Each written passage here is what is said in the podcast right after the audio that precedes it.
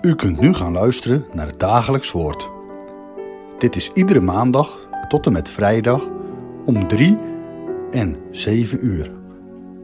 Deze meditatie wordt verzorgd door dominee Gene.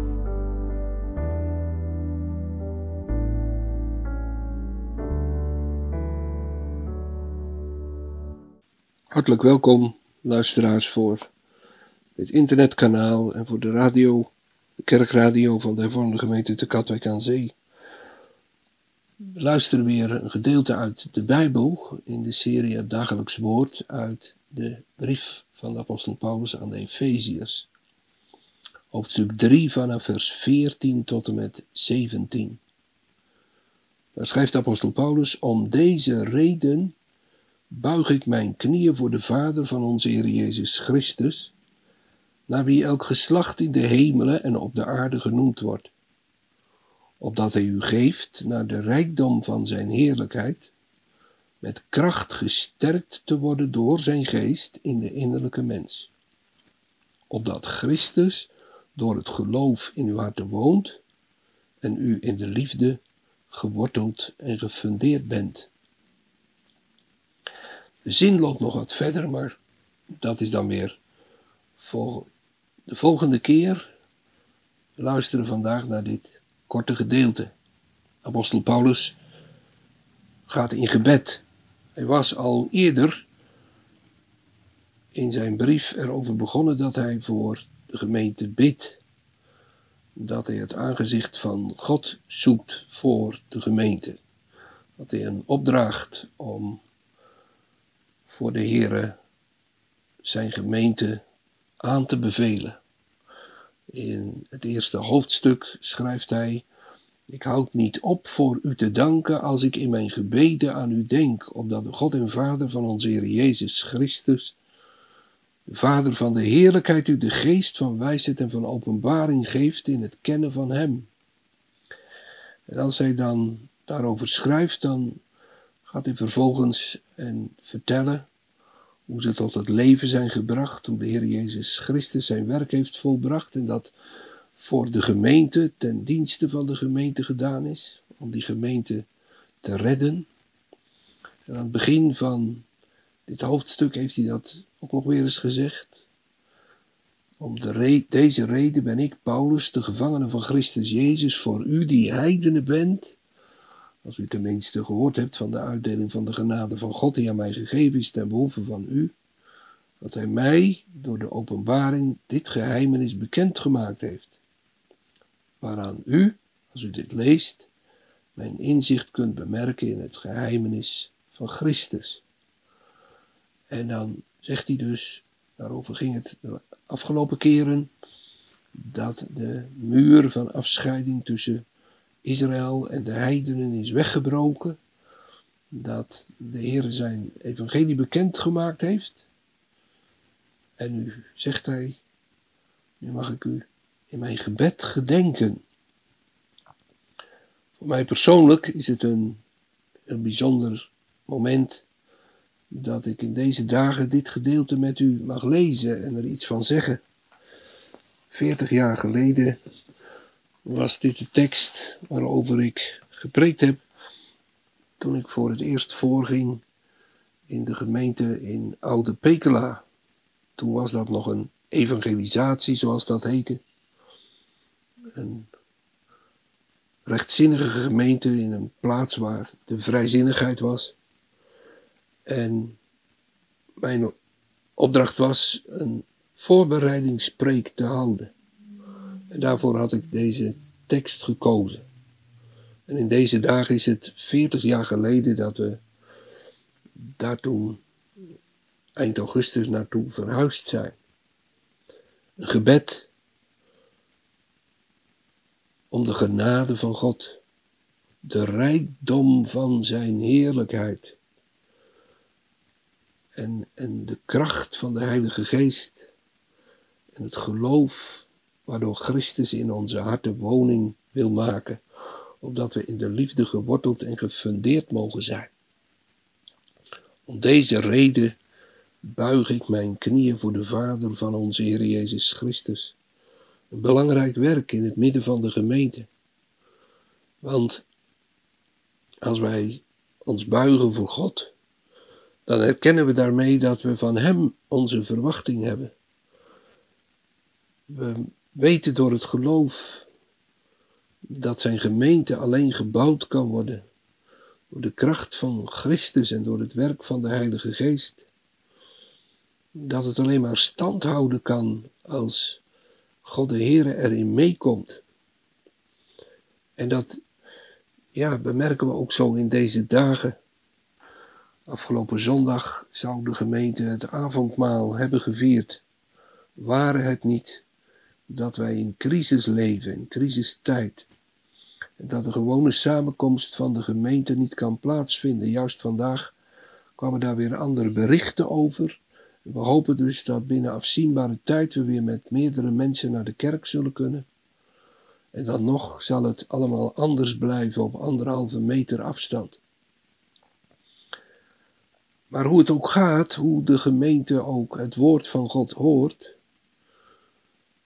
het gaat erom dat de Heere God erin meekomt. Want het is zijn gemeente. Dat hij zijn gemeente tot het leven brengt. Hij is het immers die die gemeente in deze wereld geroepen heeft. Ik buig mijn knieën voor de Vader van onze Heer Jezus Christus, naar wie elk geslacht genoemd wordt.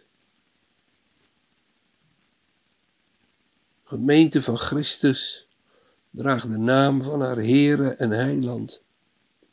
En de mensen in deze wereld zijn schepselen van de Vader van onze Heer Jezus Christus. En van Hem alleen kan onze verwachting zijn. Apostel Paulus bidt heel specifiek: Heere, wilt u geven, met kracht gesterkt te worden door uw geest. Met kracht gesterkt door de geest van God. Wel, dat is ook wat wij geloven dat God wil schenken in de viering van het heilige avondmaal. Met kracht van de Heilige Geest gesterkt te worden, zodat wij door het geloof Christus mogen kennen. Of zoals het hier staat, opdat Christus door het geloof in uw harten woont. De Heilige Geest maakt Christus aan ons bekend. De Heilige Geest maakt het werk van de Heer Jezus Christus aan ons bekend. En Hij past dat toe in ons leven. En als wij dan moede mensen zijn, als de dingen om ons heen ons vermoeien kunnen en verwarren kunnen, als we moeten zeggen: waar moet ik het nu zoeken, waar moet ik nu heen met mijn verdriet, met mijn nood, met mijn zorgen, dan wil de Heilige Geest ons leren dat we daarmee naar Christus moeten. En dat we van zijn volbrachte werk verwachting mogen hebben. Dat wij mogen zien in zijn gang naar het kruis van Golgotha. Dat we zijn bewogenheid mogen opmerken met zondaren. Dat we zijn liefde mogen opmerken met mensen die zijn als schapen die geen herder hebben. En waarvoor hij kwam en zijn leven gaf. Maar nu zegt de apostel daarbij: Heere, mag dat zijn naar de rijkdom van uw heerlijkheid. De heerlijkheid van Christus bij de Vader. En de heerlijkheid van de Vader in de hemel. Daar is rijkdom in. Dat is zo overvloeiend. Daar is zulk een volheid in. Dat het niet anders als rijkdom genoemd kan worden. Rijkdom van heerlijkheid. En dat is de bron waaruit we putten mogen. Dat is de bron waaruit de Heilige Geest in ons hart wil werken, zodat we die kracht die in Christus is mogen ontvangen. En die gaat dan woning maken in de innerlijke mens. De Heilige Geest draagt die kracht naar binnen. Niet dat wij daar grote mensen mee worden voor de wereld. Niet dat wij daar machtige mensen mee worden voor de wereld. Dat we kunnen zeggen, nou hoe zal ik, en nu kan ik, en nu heb ik, en nu weet ik. Nee, maar dat we inwendig verbonden mogen zijn aan Christus. En dat we zo achter hem aan mogen komen. En dat we zo onze weg mogen gaan in de verwachting van de Heer. En in de verwachting van de kracht van de Heiland. Dat het in ons leven werkzaam is. Dat we tegen hoop hopen. Dat we in een wereld waar het ongeloof het voor het zeggen lijkt te hebben, ons vertrouwen stellen op Christus, zodat hij door het geloof in ons hart woont. Daar gaat het om.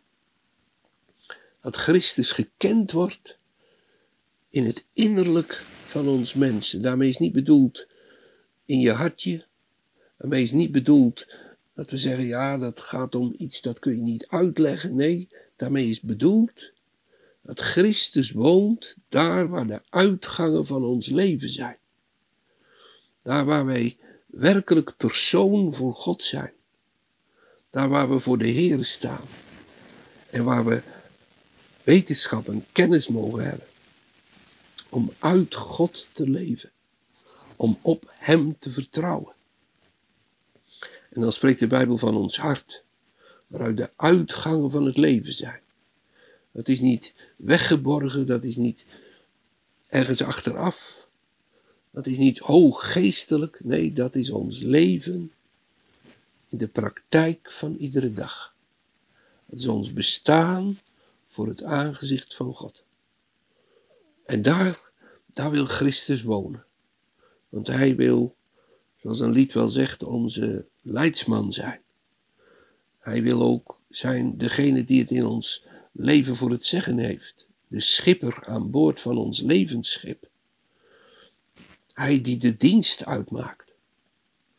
En dat hij daar dan woont, Christus. En dat is die Heer Jezus die zichzelf gegeven heeft aan het kruis op Golgotha. Om mensen als wij zijn verloren zondaren te redden en het leven te schenken. En dat maakt dat we dan in de liefde geworteld en gefundeerd worden. Dat zijn twee termen, wortelen.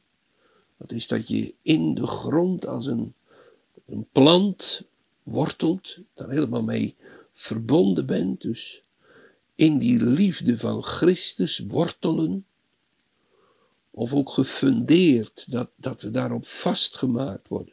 Op het fundament van de liefde van de Heer Jezus. En die is allermeest geopenbaard in zijn kruisdood, in zijn opstanding, in zijn hemelvaart. In zijn zitten aan de rechterhand van de Vader. Dat hij in deze wereld gekomen is. Om onze nood en dood te lenigen. En onze dood te sterven. En ons het leven te schenken. En dat leven, dat is het leven in de liefde van God. De liefde die de Heere geopenbaard heeft. De liefde waardoor een mens leven mag. Het werk van God en van Christus. En dat maakt dat er in de gemeente ook liefde komt. Liefde onderling. Dat we aan elkaar verbonden worden. Dat we door het geloof Christus in onze harten mogen kennen. En dat hij daar woont. En wij daar mogen leven.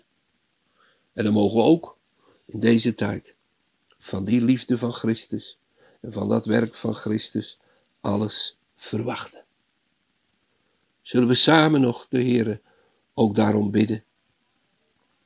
We vragen het u, Heere, met de woorden van de apostel, dat u ons met kracht versterkt in de inwendige mens, naar de rijkdom van uw heerlijkheid.